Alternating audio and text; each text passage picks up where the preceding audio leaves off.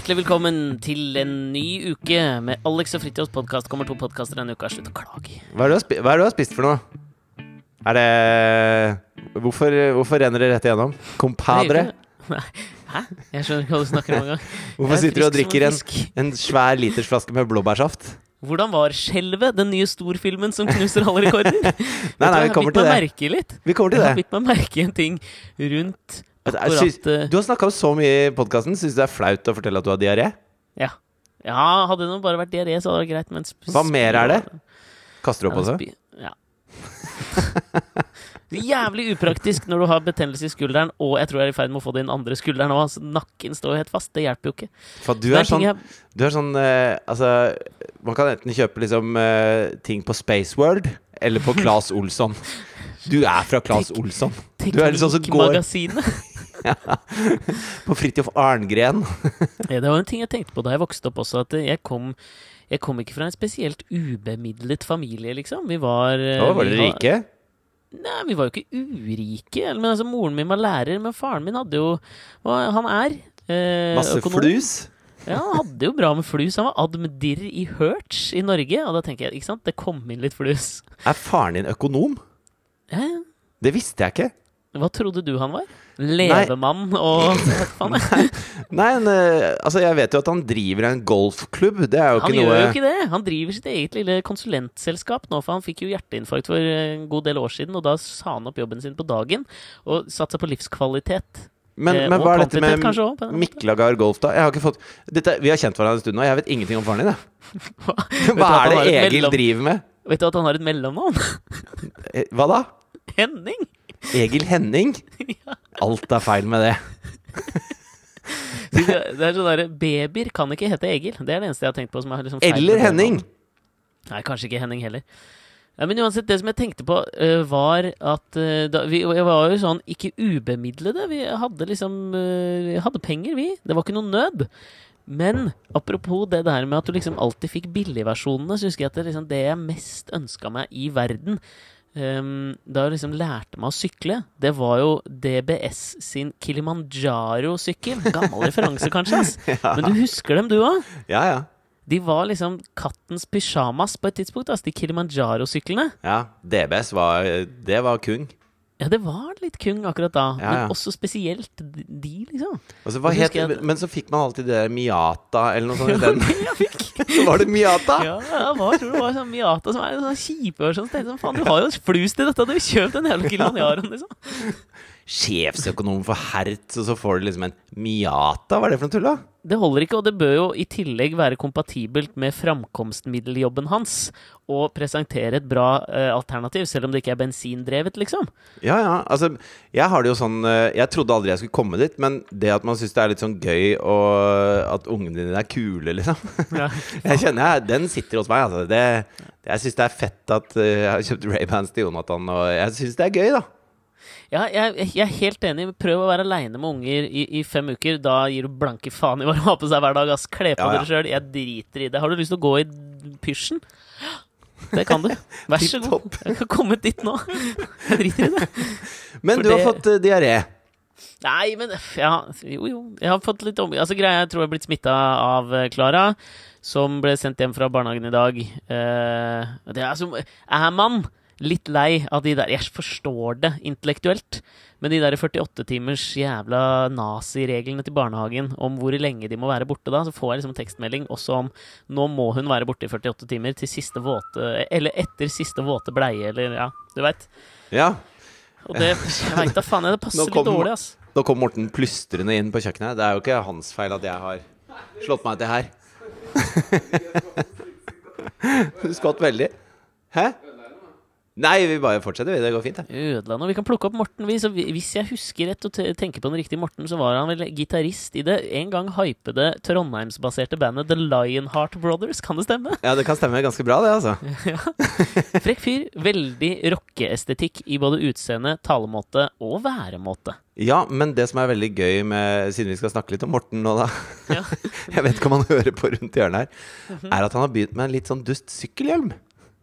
Jo, jeg syns ikke det er dustig, ass. Nei, nei, men ikke sant, det fins sykkelhjelm, og så fins det sykkelhjelm. Ja. Eh, og de der som er i, i lys farge med masse hull i, på en måte, isoporbasert, med plastskall, det Ja. er jo ikke de tøffeste. Ja, men altså, Det er jo noe med dette her i vitenskapsteoriens forlengelse, tror jeg, som dreier seg om liksom den der opprettholdelsen av en eller annen slags form for eh, intellektuell eh, høy fanebæring. Ikke sant? At du for eksempel, Som kanskje har endret seg litt de siste årene, når det har kommet til eh, at det liksom plutselig er blitt litt sånn kult å si at du ser på Paradise Hotel og sånn, men lenge var det jo sånn at du skulle kanskje ikke innrømme eller bruke noe som ble sett på som litt sånn de lavere intellektuelle rangstigene. Du skulle ikke Men bruke nå- Miatan, liksom. Nei, kanskje ikke, liksom.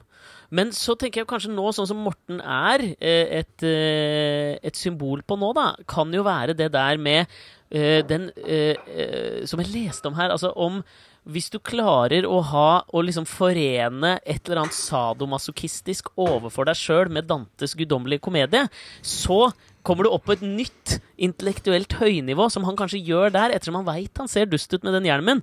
Men han bryr seg ikke, fordi han, han kan Dante på rams. Skjønner du Ja, hva jeg mener? ja, men, ja, men det er, hvis du er gjennomført, da.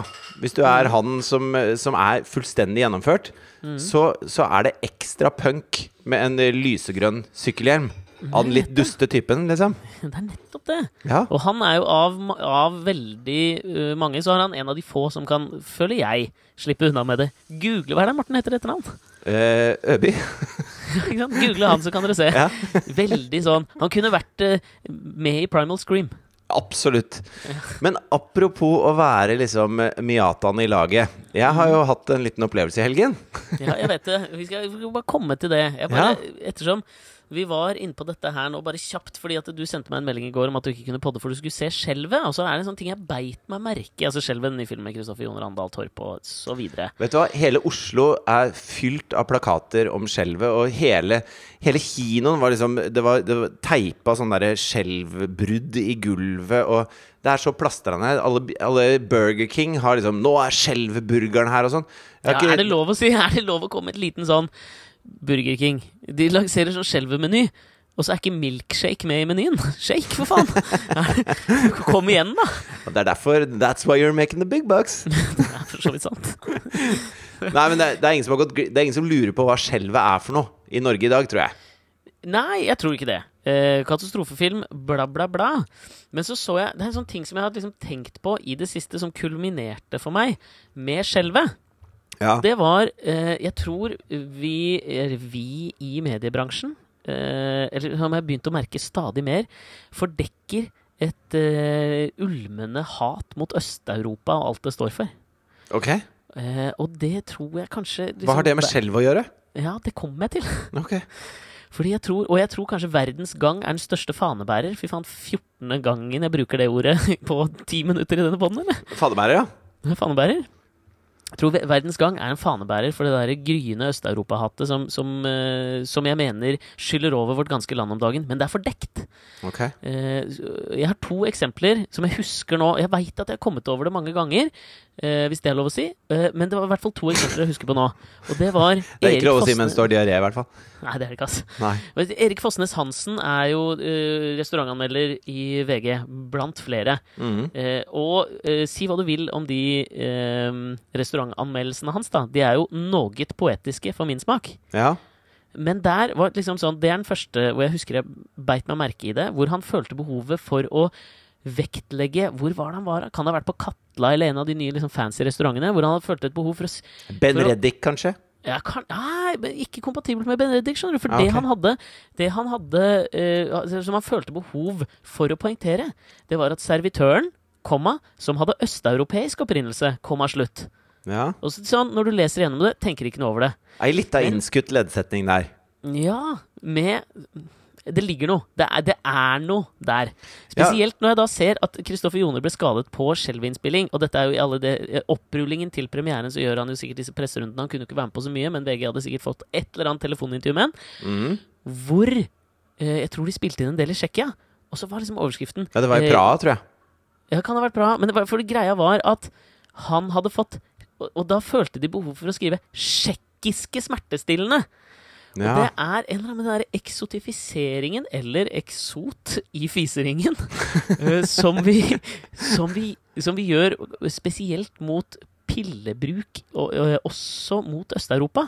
Jo, men det gjør vi mot alle land. Fordi i Norge så har vi jo så milde sånne ting. Så alle Altså, hvem er det som ikke hamstrer Lemsip når de er i England? Og hvem er det som ikke vet at det liksom Altså, eh, hvis du får smertestillende i USA, da gynger det, liksom. Og hvis du kjøper leppekrem i Italia, så er du utestengt i 18 måneder. Og, ikke sant? Det svinger litt mer i utlandet. Jeg er helt enig. Men Jeg ser ingen kremer her på Apotek 1 hvor det står en sånn rød varseltrekant hvor det står doping i den. Nei, Det har jeg ikke sett altså. noen av.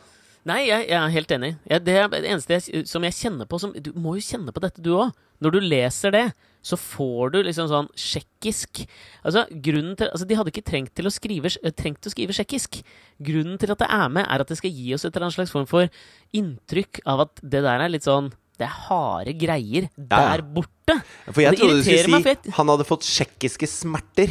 Og da tenkte jeg det sier mye. Da snakker vi, liksom. Det, er- er det er ordentlig vondt. Ja, jeg vet det, men da er det ikke fordekt lenger. Jeg synes Når du holder det til smertestillende og liksom en innskutt leddsetning i en restaurantanmeldelse, så dekker vi over det der iboende, tydeligvis elitistiske hatet mot Øst-Europa alt det står for. ass. Det har bugga meg litt, og derfor skal jeg aldri gå og se skjelvet. Det er jo ikke Kristoffer Jones skyld, men han lider Nei, men du, kan jo ikke, du kan jo ikke blokkere skjelvet bare fordi at VG skrev at han hadde fått tsjekkiske smertestillende. Da begynner, å, på- da begynner det å bli prippen, ass. Jeg gjør kanskje det, altså. Men det er i hvert fall en viktig stillingtagen å ta. Da, at jeg sier dette, an dette anerkjenner jeg ikke, men jeg ser at det skjer. Ja, men jeg, jeg syns det var en, en, riktig, en riktig ryser av en film som jeg kan anbefale til alle. Det var eh, hvis, hvis jeg og Katrine satt og skrek i setet da, det da det skalv. Nei, dere gjorde jo ikke det. Jo, helt, helt ærlig. Du var skreik jo aldri. Jo, jeg, jeg kødder ikke med deg. Apropos liksom eksotifisering, altså. Man gjør jo ikke det. Jo, men herregud. Altså, du gjør jo ikke det hjemme i stua, men du, du lever deg inn i det på en helt annen måte når du er i en kinosal. I hvert fall, det- i hvert fall på Extreme på Ringen kino. Nei, jeg veit ikke. Altså, jeg føler at det der lider under det samme som hun Yale-professoren Amy Wisniewski. Der gjetter jeg på navn, men jeg tror det er riktig. Ja, ja. Men som er liksom du slipper alltid unna med Wisniewski. Gjør du ikke det? Jo, jo. Fordi det er østeuropeisk! Du Ja. på det, liksom. Ikke sant?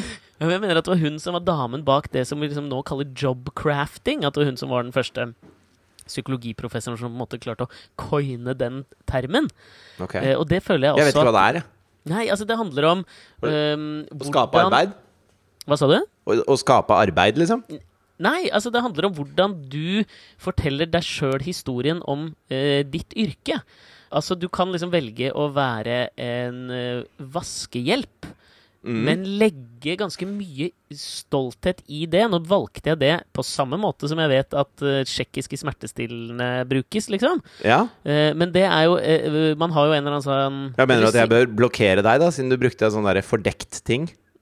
Jo, men jeg brukte det i, i øyemed av noe som er større enn okay, okay. Det gjorde det ikke i VG. Nei. Um, nei, men altså at du da kan på en måte utforme din spesiell, ditt spesielle yrke på den måten du vil.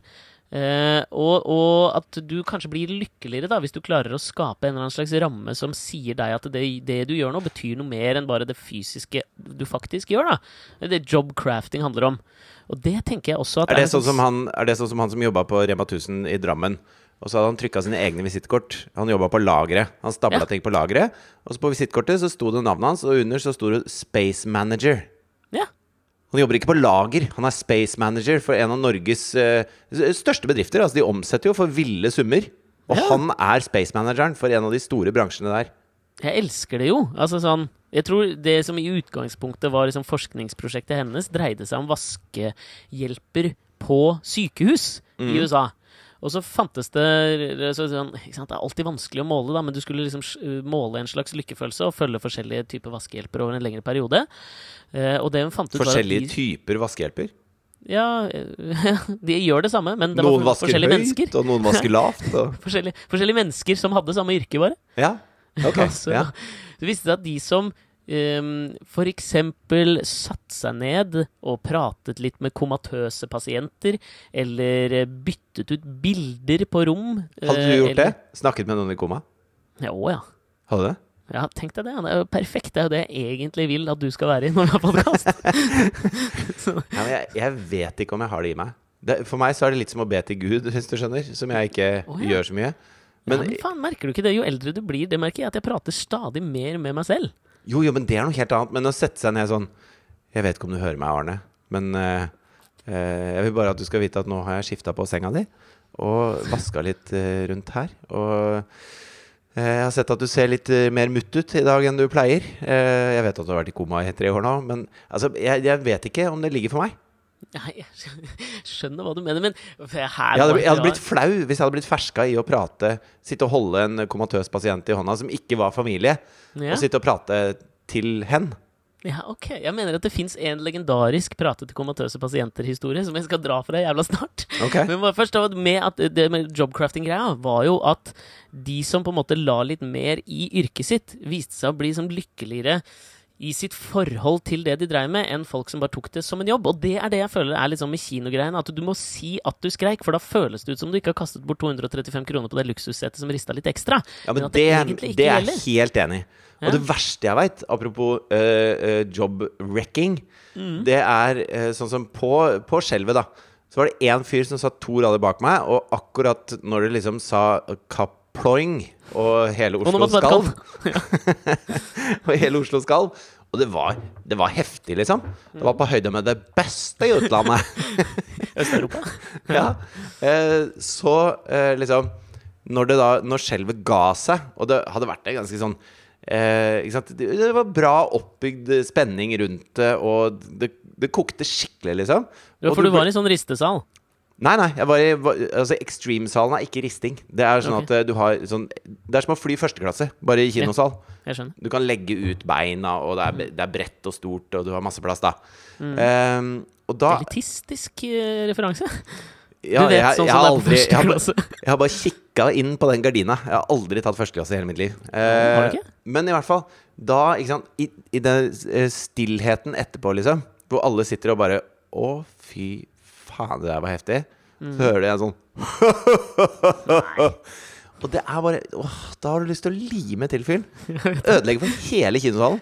Det er umulig å sitte og tenke Å, fy faen, hva er du for en dust? Alle tenker det med en gang. Ja, men han tenker jo sikkert at han traff noe, liksom.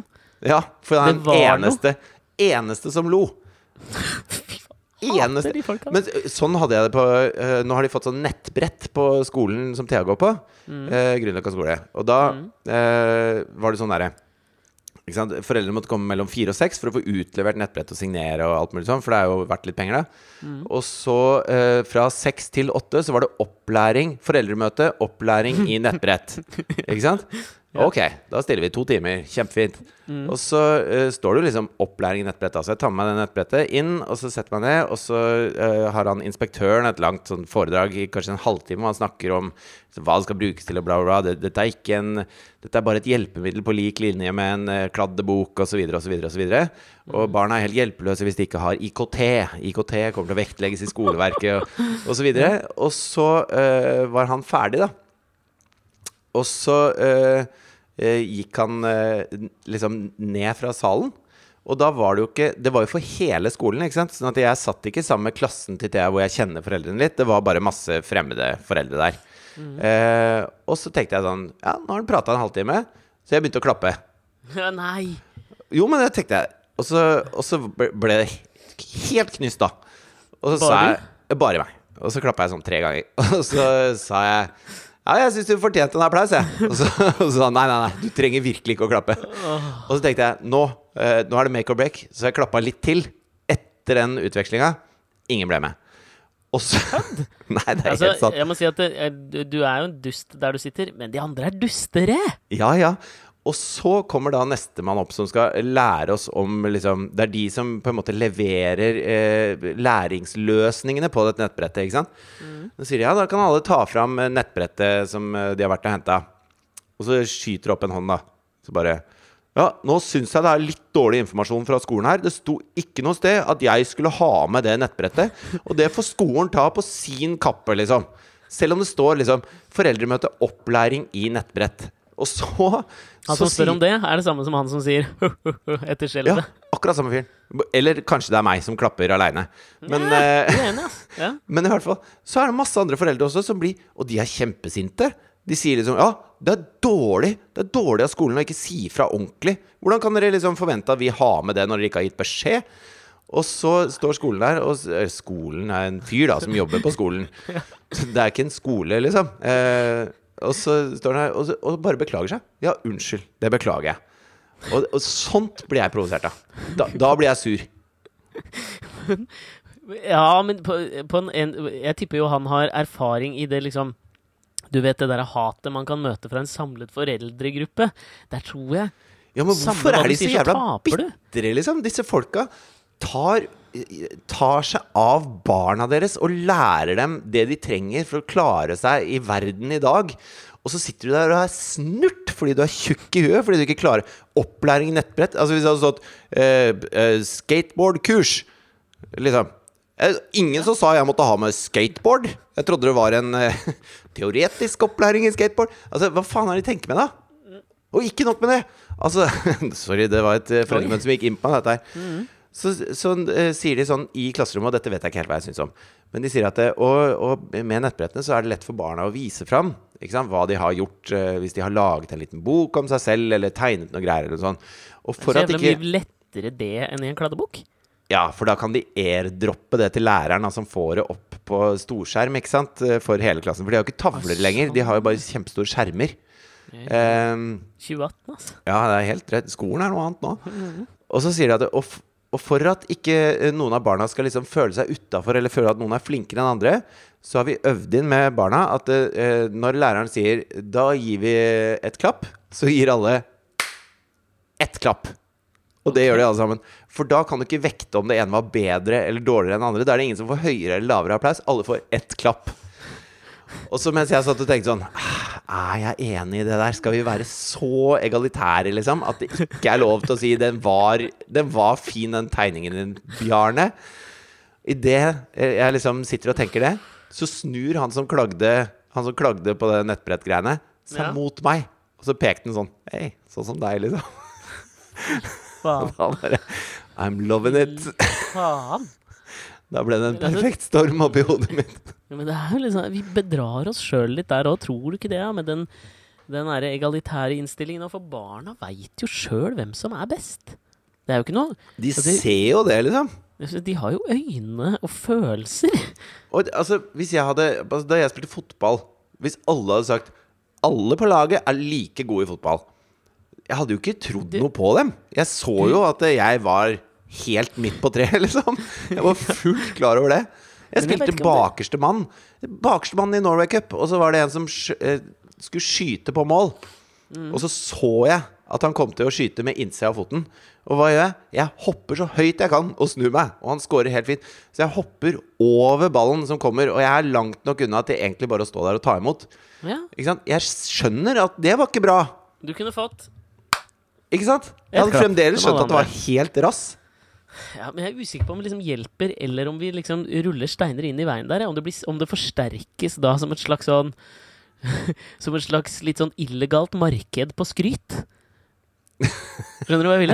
Ja, ja. du vet da, Når du kommer ut da, så blir praten større om hvis tegning var best, når alle har fått den samme tilbakemeldingen i form av ett klapp. ja, eller i det øyeblikket læreren ikke er der, og så er du ute i skolegården, og så gjør du noe dumt, og så forventer du ett klapp, da, som du får på alt mulig annet, Mhm. og så får du et, et, et annet type klapp. Så du må hoppe opp og snu ryggen til, liksom. Det, jeg veit ikke om det funker. Vet, vi kan ikke nok om pedagogikk, tror jeg, til å uh, uttale oss veldig bastant. Men vi tror ikke det. Jeg er sånn som sier til barna mine at nei, den var ikke noe fin. Ja, Der er ikke jeg helt ennå, ass. Jo, men altså det Jeg kan godt ikke, si til andres barn at de suger. Jo, men det, jeg legger ikke til grunn om den er fin eller ikke. Hvis de sitter og jobber med noe lenge, så er den alltid fin. Hvis Ja. de bare er liksom to streker og en krøssedull, da fuck it. Da, Ja, sorry, Mac. Du får ikke for den. Jeg har adoptert det litt fra deg. Hvis det bare er liksom sånn Hvis det er 30 sekunder, så er det liksom Ja, denne kunne jo vært enda finere med flere farger. Ja, det kunne den ofte vært. Ja, takk. Ja, men sier du, Når de sier 'pappa, var den fin', sier du den, akkurat den var ikke så fin. Nei, det gjør jeg ikke. Jeg sier ja, den var Det veldig fin, begynne men tror du, ikke den, tror du ikke den kunne blitt enda finere hvis du brukte litt lengre tid på den, sier jeg. Kanskje det riktige er bare å gjøre sånn. For hver tilbake. 'Pappa, var den fin?' Eller hvis du spør, hvis du spør barna dine eh, 'Hvordan var middagen?' Jeg hadde blitt skuffa. Du vil jo gradere Ja, skryt. tørker dem i rumpa. Det er jo en skikkelig nedtur. Det er iskald familiesituasjon. Ja, Vi vil jo gradere skryt, for faen! Men eh, nå må vi no, nok om skryt. For jeg, det er, du har hatt en opplevelse de siste dagene som jeg har jævla lyst til å høre om. Men jeg må, har, nå har jeg lovet den f- famøse, komatøse historien. Ja. Så jeg skal dra den kjapt først. Kort. Den kommer ikke til å bli kort, men det er en anekdote som jeg liker, som sier noe mer om hvordan man eldes i historiefortelling, mener jeg.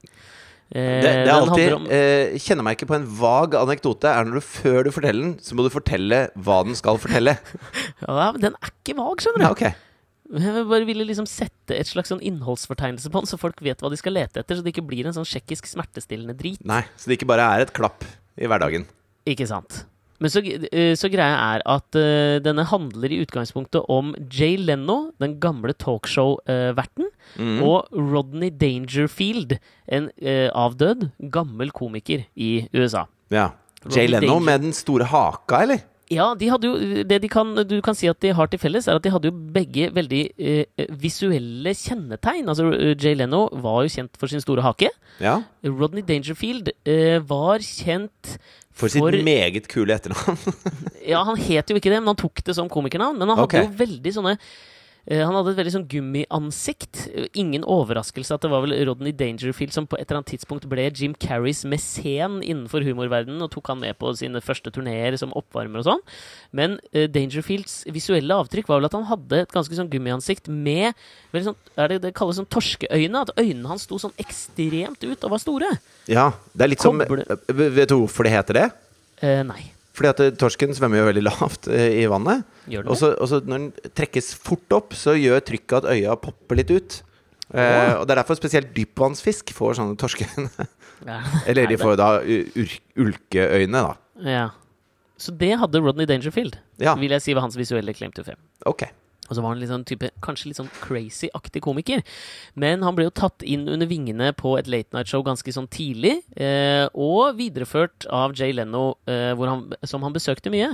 Og da han begynte på Livets høst, og, og nå Livets høst av Rodney Dangerfield, så var han gjest hos Jay Leno. Og eh, han var jo også kanskje kjent for å være litt sånn han var så energisk i standupen sin at uh, han var liksom en slags verbalmitraljøse som var veldig ofte litt sint på ting, Ja. men gjorde det på en litt sånn sympatisk måte. Um, og så satt um, Jay Leno uh, i stolen sin en kveld med uh, Rodney Dangerfield som gjest. Hvor han merka at eh, Rodney dro ut på en av sine velkjente haranger om et eller annet spisepinner eller sykkelfelt. Hva faen veit jeg? Mm. Eh, og så, men så merka eh, Veldig komikervennlige eh, temaer du valgte der. Var det ikke? Rett What's the deal about chopsticks, really, huh? Seinfeld-greie, tror jeg. Ja, veldig, altså. Eh, men han merka på en måte at, at det begynte å slurre litt, og at han følte ikke at eh, herr Dangerfield hang helt med seg sjøl. Ja. Så i en reklamepause så sa han fra til assistenten sin eh, Jeg tror eh, Rodney Dangerfield eh, får et stroke akkurat nå. Ok. Ha klar eh, Ring eh, ambulansen, ha det klart. Og så lener han seg over og sier du, eh, føler du deg bra? Og så var det liksom ja, ba, ba, ba. Men de gikk liksom én runde til. Ja.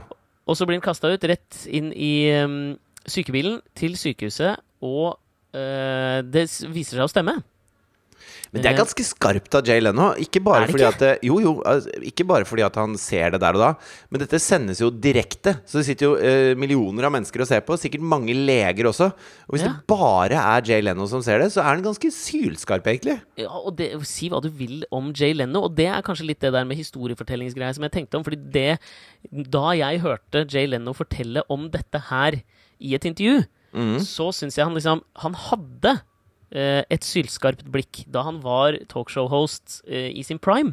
Men nå, når han er eh, begynner også å komme i livets høst og har et eller annet sånn bilprogram, selvfølgelig, han har jo 200 biler, i likhet med Seinfeld, ikke sant, Ja, ok. Ja. Eh, så forteller han denne på, måten, på denne måten her, hvor han sier først eh, Jeg må jo si det på engelsk, selv om det er litt sånn harry.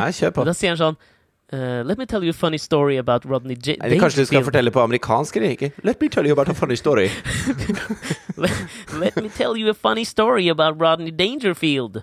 Og bare det å starte en som jo er en funny historie om Rodney Dangerfield på den måten, mener jeg viser at du har mista det skarpe blikket du hadde. For det er jo ikke sånn man skal begynne en funny story. Du må aldri si det, selv om jeg kanskje gjorde det samme nå. Ja, du gjorde akkurat det samme. Og er det egentlig morsomt? Altså, han fikk slag. Jo, det det morsomme morsomme i historien er at Å nei, det har ikke kommet ennå. Nei, for han eh, havner jo på sykehus eh, i koma.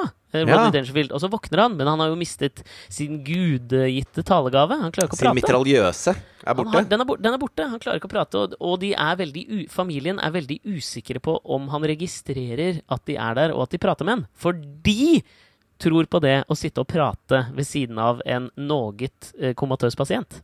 Ja. Så de inviterer eh, hvis han ikke hadde fått tilbake prategavene, så kunne han jo blitt en slags eh, Rocky Balboa innen standup. En sånn, en sånn aggressiv tegnspråk-dude. Det hadde vært veldig, veldig gøy. Det kunne han. Det hadde ikke verden sett. Nei. Fortsatt ikke, egentlig. Men, så, men de, uansett, da, familien inviterer Jay Leno til sykehuset for å se om han kan få noe liv i Rodney, ettersom han var den på en måte den siste han så under stroket sitt. Altså, De prøver jo alt der. Altså, Unnskyld at jeg avsporer nå, men jeg hadde godt sett på det hvis Rodney Dangerfield hadde kommet og, og kjørt standup med tegnspråk og hatt en fyr ved siden av seg som måtte si alt det han gjorde. Lydtolket. Ja, ikke sant? Bare, du flipper bare hele tegnspråktolken eh, på hodet. Uh, og spesielt hvis da han hadde begynt å få lættis. Det, det hadde vært kjempegøy. Det hadde vært et strålende show. Jeg skjønner Ja, ikke at ingen har gjort det før. Nei, helt enig. Og det er Jim Jeffries, den australske standup-komikeren, han sier vel det at det verste du kan oppleve som standup-komiker, det er Fordi i USA så er det jo et krav at hvis mer enn x prosent av publikum er døve, så er eh, delstaten den eh, showet eh, arrangeres i, påkrevd å sette på en døvetolk. Ja. Eh, og det han sier at det er det hver- gang han har gått ut på scenen og sett det, at det står en døvetolk på siden av scenen, så veit han at showet kommer til å suge. Fordi Men er det så jæv... Er, dette er kanskje Altså Det er kanskje jeg som kan lite, men vi pleier jo å være veldig flinke med sånn eh, Altså tilrettelegge for folk med handikap og sånn i Norge. ja, Eh, men jeg har aldri vært noe sted hvor det har vært noe døvetolking. Ikke på skjelvet. Nei, men kanskje, kanskje bare de døve ikke går ut fordi de ikke får det, da? Eller, eller, eller er, det, er det noe som Amerika Er det flere døve i Amerika enn i Norge? Ja, altså antallet er jo flere, men om, om på en måte Ja, prosentandelen selvfølgelig. Kanskje det er alle pistolene? Altså Pistolskudd er jo veldig skadelig for hørsel. Det kan, det kan godt være. Men det Jim Jeffries mener, grunnen til at det suger, mener han er at hver gang han sier et banneord fra scenen, Ja. så har ikke folk fokus på han og det neste som skjer i vitsen. De snur seg automatisk for å se hva det banneordet er på døvespråk. Og da er jo alt fucked, ikke sant? Og den kan du for så vidt se. Men der hadde du jo egentlig hatt det motsatte problemet med Rodney Dangerfield, hvis han ligger der. Absolutt. For han må jo trilles inn, på en måte. Han skal jo ligge i en sykehusseng. Ja, men det, det må jo være det må, det, Nei, det må jo være etter at altså, La oss si at han liksom blir frisk. Da. Det eneste som er borte, er tal, talen hans. Ja, Han er liksom ikke døv, han er stum, da. ja jeg skjønner. Det er jo det det er. Men det hadde jo, altså sånn, est, altså hele liksom den estetikken hadde jo vært freshere, syns jeg, og mer gjennomført hvis han ble trillet inn i sykehussengen og liksom det, det siste ikke, ja, siste åndedraget Også litt han som skulle sånn liksom- Hannibal Lekter, at du er på sånn Ja, båre som flippes opp. opp, og så kommer armene. Det, hadde, det hadde jeg dratt og sett på. Lett. Men Leno drar nå i hvert fall til sykehuset da, for å prate med Rodney Dangerfield. I koma. Ja, men han er jo Øynene hans er åpne, eh, så han er bare sånn semikomatøs, da, kan vi si. Ja. Men han, du, du ser at han er der. At han Ja. lytter, liksom. Ja, men de var liksom usikre, for de hadde ikke fått noe livstegn og liksom prøvd sånn blunking, men de hadde liksom ikke helt fått naila det. Nei. Og, og så um, sier da kona til Rodney Dangerfield uh, at Rodney Hun tar hånda til Rodney, og så legger hun den rundt fingeren til Jay Leno, som liksom lener seg litt over sengen. Og så sier hun eh, Jay er her. Hvis du, hvis du ser at dette er Jay, så klem han i fingeren nå. Ja. Og, så, og så kjenner Jay Leno at Rodney klemmer i fingeren. Og da promper han. Nei, men da sier Og så sier Jay Leno Det hadde vært veldig bra vits. Ja, det hadde det, men jeg syns denne er bedre, det han Ok, sier. unnskyld, nå For da jeg mener jeg at han fortsatt er sylskarp. Så Rodney klemmer i fingeren hans, og det som kommer på et nanosekund fra Jay Leno, er Rodney, that's not my finger. jeg syns det er, det er, det er sylskarpt, ass! Ja, det er fint. Det er synd at han mista det, men allikevel Han hadde det på et tidspunkt, da.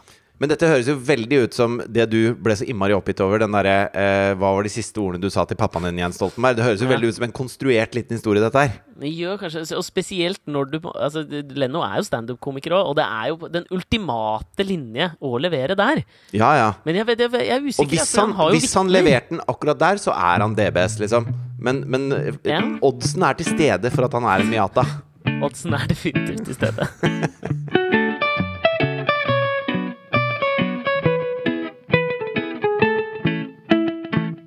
Men har du gjort noe annet enn å være på skjelvet eh, de foregående 72 timene, eller? Ja, jeg har jo eh, spilt et instrument jeg ikke kan, sammen med en gjeng jeg ikke spiller med.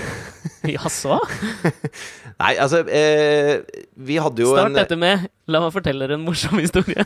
La meg fortelle dere en morsom historie fra virkeligheten. Altså, vi har jo hatt en, en slags hiphop-beef med, med Oral Beezy og Pimp Low. Ja, men jeg vil jo ikke si at det var en hiphop-beef, jeg vil jo si at det var en podkast-beef, da, men Jo, men jeg, er det all den tid verken du eller jeg er hiphopere. Men er det mange podkaster som, som beefer? Må du ikke egentlig ha i hvert fall én hiphoper med i ligninga der for at det skal funke? Jeg vet da faen, jeg, men vi har nå klart det. Ja, vi har klart det i hvert fall. Ja. Og så for å begrave denne stridsøksa, så, så uh, ble vi enige om at jeg skulle eh, bli med på konserten til Oral B på Sentrum Scene og spille bass for han. Ja. Og det syns jo jeg var gøy, fordi at det, eh, Altså, det jeg ikke tenkte på her, da, eh, som jo var dumt at jeg ikke tenkte på At du ikke kan spille bass? Nei, altså, det, det fikk jeg til. Eh, okay. så, så det gikk bra. Og jeg hadde øvd og, og var flink gutt, liksom. Selv om det Jeg vet ikke hvor hiphopete det er. Eh, Mm. Nei, det er men eh, det jeg ikke hadde tenkt på, var jo at eh, selv om da bandet og, og gjengen og crewet og liksom alle rundt der hadde liksom fått med seg dette her og, og syntes det var gøy, at jeg skulle være med på scenen, så glemte jeg jo at de fansene til Oral B, de hater jo meg. Ja, Og han har jo samla alle i én sal, ikke sant? Ja. Og de Kan vet jo ikke at jeg kommer. en-. De visste ikke det, nei. Jeg må bare skyte inn en ting. Er det uh, For meg er det litt overraskende at Oral B og Pimp Low har band. Ja, men det blir jo mye Altså, Altså, ikke, altså, dette er ment som skryt, da. ikke sant? Og det syns jo jeg Det var overraskende rått gjort. ja, og så, og så er det jo så er det veldig mange gjester på scenen, og liksom, Morgan Sulele var der og var med på Høyt over Oslo, og det var liksom Det var masse Han greier har som lært seg skjedde, da. låttitler, da. ok. Ja, jeg har øvd, liksom. Ja. Men i hvert fall så eh, Etter, eh, etter liksom eh, 20 låter ut i konserten, så setter de på Fuck Fridtjof. Mm. Og du hører bare bruset av nytelse i salen, liksom. De elsker den, elsker den låta. Okay. Og da står jeg bak eh, sceneteppet med bass, bassen er på. Ja. Og jeg har tatt, på, nå, eller? tatt meg caps for å Ja, prøve for å passe litt inn, en- vet du. Du sendte meg jo en melding. Hvis vi Ja. tar det først, så fikk jeg en melding av deg. Fordi planen var jo at jeg skulle være med og selge merch på den konserten. Ja, du skulle selge kakebøker og cupcakes i merch-standen. Ja. Men Ja. det er jeg for kul for. Ok, ja. Nei, men, men er det det som er kult, liksom? Er du han forelderen som velger å ikke klappe da, eller åssen er det? Er du ikke litt der? Eh, jo, men jeg er jo Jeg tror nok jeg har eh, Det bunner i en usikkerhet, sikkert. Det føler ja, meg ikke rå nok til å kunne gjøre det ennå. Men jeg følte meg ikke så jævlig rå, jeg heller, når eh, Oral B da Ikke sant? Nei, nei, nei, kutt, eh, kutt låta, og okay. vi skal være her, her må vi make eh, friends, not war, og Ikke sant? Hadde en sånn greie. Ok? Og hvor du så det begynte å gå opp for folka, og så sa han liksom Så her er Fridtjof. Og så var det altså 1200 stykker som bare bua meg i trynet når jeg gikk ut på den scenen. Eh, for de var, litt, de var liksom litt sånn der Hæ? Skal du ha hatobjektet opp her nå, liksom? Når vi koser oss, og dette, dette er vår fest, og så kommer altså Cakeboy ut på scenen. Dette er jo ikke greit. Ok, Eh, Så de bua da- faktisk? Ja, og, og ropte litt sånn fuck Fridtjof, da. Okay. Eh, til meg. Eh, så da gikk jeg rett bort og ga Oral, som jo er en veldig hyggelig fyr som heter Anders, egentlig, Mm. en klem. Bare for jeg tenkte det kan kanskje avvæpne situasjonen. Jeg vet ikke om det gjorde det, for det var også litt sånn cakeboy å gjøre, sikkert. Ja, det, Men, det eh, er litt som å klappe på foreldremøtet, ass. Ja, det er litt som å klappe på foreldremøtet. Men så begynte vi å spille, og, og ikke sant? hitsa kom som perler på en snor, og jeg sto og spilte bass. Og, Ja, og så- hva, hva spilte du på, da? Nei, vi begynte med Rappers Delight med Sugarhill Gang, hvor eh, de, de rappa litt over det. Og så gikk vi inn i Brad og Angelina, som jo handler om en Det er en slags kjærlighetshistorie med linker opp til eh, filmer Brad og Angelina har vært med i. Ganske kløktig tekst. Okay. Så tok vi det videre som eh, eh, den låta som heter 'Føles som en drøm' for Playas. som, Ja. som også er en god sang. Um, God sang. ja, ja. Og så var det da Pimpguden befalte meg til det. Ja. Eh, som jo er Altså, den, den liker jeg ganske godt. Der, eh, der spilte jeg bass, da. Og så, og så var det baris. Og alle hater Oral B. Ja. Så det var jo liksom eh, home stretch. Så jeg endte jo, endte jo i baris på scenen der. Og Du var i baris? Ja, ja. I baris. Ja. Og de inviterte jo opp halve salen i baris, så det ble jo en eh, Og det var ingen som fest, liksom. til deg på Nei, da tror jeg vi hadde blitt venner, altså. Ok. Da var jeg venner med salen også. Men eh, Nei, det var, det var, eh, det var en ordentlig opplevelse. Altså, akkurat når jeg gikk ut der, så tenkte jeg Hvorfor gjør du dette nå, Fridtjof? Hvorfor, hvorfor velger du å gå på den scenen hvor du vet at publikum hater deg, liksom? Ja. Men eh, man, skal, man skal alltid prøve noe nytt. Hva het han tyske filosofen Gadamer, som baserte seg på han der danske filosofens tanker om de grunnprinsippene vi har i livet og verdenshistorien, om at de sjelden endres? Jeg tror det er nettopp sånne setninger som du sa nå, som Mm. gjør at fansen til Oral B hater oss. tror, jeg tror du det? Jeg lurer på det. Ja, men vet du hva, da kan jeg leve med det. For jeg syns jo det fortsatt er fascinerende. ikke sant? At det her opplever jeg at du har har, eh, at det rister litt, da, som i skjelvet, i en av de grunnprinsippene som sikkert har vært eh, med deg lenge. Du har jo stått på scener i mange, mange, mange år. Mhm. Hvor du, hvor du alltid har visst at når du går ut på scenen nå, så er det fordi folk har enten kommet for å se Span, eller Nickelback, for den saks skyld. Ja, men ikke sant? Men Det, er det, det, er det, som er, det er det som er det lille eh, krukset her. At jeg har jo Altså, da vi spilte med Span, så, så fikk vi jo Dette har vi snakka om før, men så fikk vi tilbud om å spille med Nickelback. Mm. Og så tenkte jo vi da, ikke sant, at alle Altså, Nickelback er ikke noe kult å varme opp for. Men det står ikke noe på noen plakat at vi varmer opp for Nickelback. Så Nei. det er bare fansen til Nickelback som vet det, og de syns jo Nickelback er kult. Mm. Og da kan man jo gå på der og, så, og spille for dem, og så kanskje man øh, vinner noen nye folk, da, ikke sant? Ja. Så er det en positiv opplevelse. Og jeg har jo spilt med Som frilans har jeg spilt med ting jeg ikke nødvendigvis syns er sånn superfett. Hva da? Det- ett eksempel.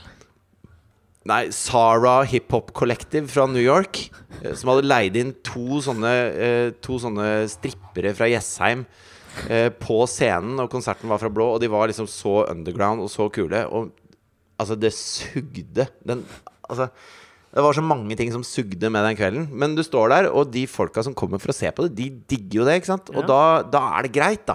da. Da kan du leve med det.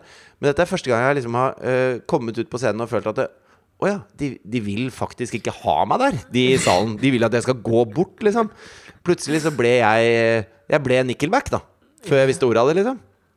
Men fordi det som, øh, det som var utgangspunktet for den lille beefen, var vel egentlig at du gjorde litt narr og gjøna litt med hele estetikken Ja. deres. Men Ja. har du omfavnet den i større grad nå? Altså Nå har jeg jo øh, dykka inn i materialet. På en måte Nå har jeg hørt masse på det, for det må man jo når man skal lære seg ting. Og da hører man jo på tekster, og man hører på masse greier. Og det er jo en sånn eh, Det er en veldig dualitet i det Oral B holder på med. Fordi på det ene nivået så, så er det låter som Baris og, og sånne typer ting. Og Pimpguden befalte meg til det, og ikke sant, den greia der, da. Ja. Eh, som er eh, slags sant, Baris er jo en humorlåt. Det er sånn Thea kommer hjem til meg og eh, hører på den låta, og den appellerer til tiåringer. Ikke sant? Ja. Men samtidig så har de masse låter som altså, De synger om det å få barn, og de synger om De synger om my ganske mye om det at de er litt sånn utstøtt. Ikke sant? At eh, eh, folk hater det de holder på med, men de gir seg ikke fordi at dette er det de digger og elsker. Eh, og, og det er jo ikke humor. Ikke sant? Det, der eh, snakker de rett fra levra. Og Lotion har jo med dattera si på en sang hvor de, eh, hun synger et vers. Og det er liksom og det, er, det er mange låter jeg faktisk liker der, og det er mange tekster jeg syns er bra. Uh, men, men jeg skjønner jeg, jeg har ikke helt skjønt det ennå, tror jeg. Og det må, det må jeg være ærlig på. ja, men det er jo greit. Ja. Altså det, altså det bør jo ikke sparke en ny beef, at man, at man bare ikke har skjønt det ennå. Fordi det er Nei, men det, det, det, kommer ikke å, det kommer ikke til å sparke noen beef i det hele tatt. Altså, vi Men- er venner, vi nå. Ja, fordi det, det siste som jeg lurer litt på da, det er jo at konserten er ferdig, går man liksom ikke backstage og tar seg noen bayer og skåler over hvor rått det var da? Jo, lite grann, men det var så jævlig Altså, det, det er en annen ting med, med sånne cru, cruise. Det blir veldig, veldig mye folk. Ja. Og eh, det var jo på en måte ikke eh, Altså, de, alle var veldig hyggelige, og det var jo ikke noe sånn. Men du føler deg litt som en sånn han andre. Skjønner du ja. hva jeg mener? Du er liksom ikke Oi, halla.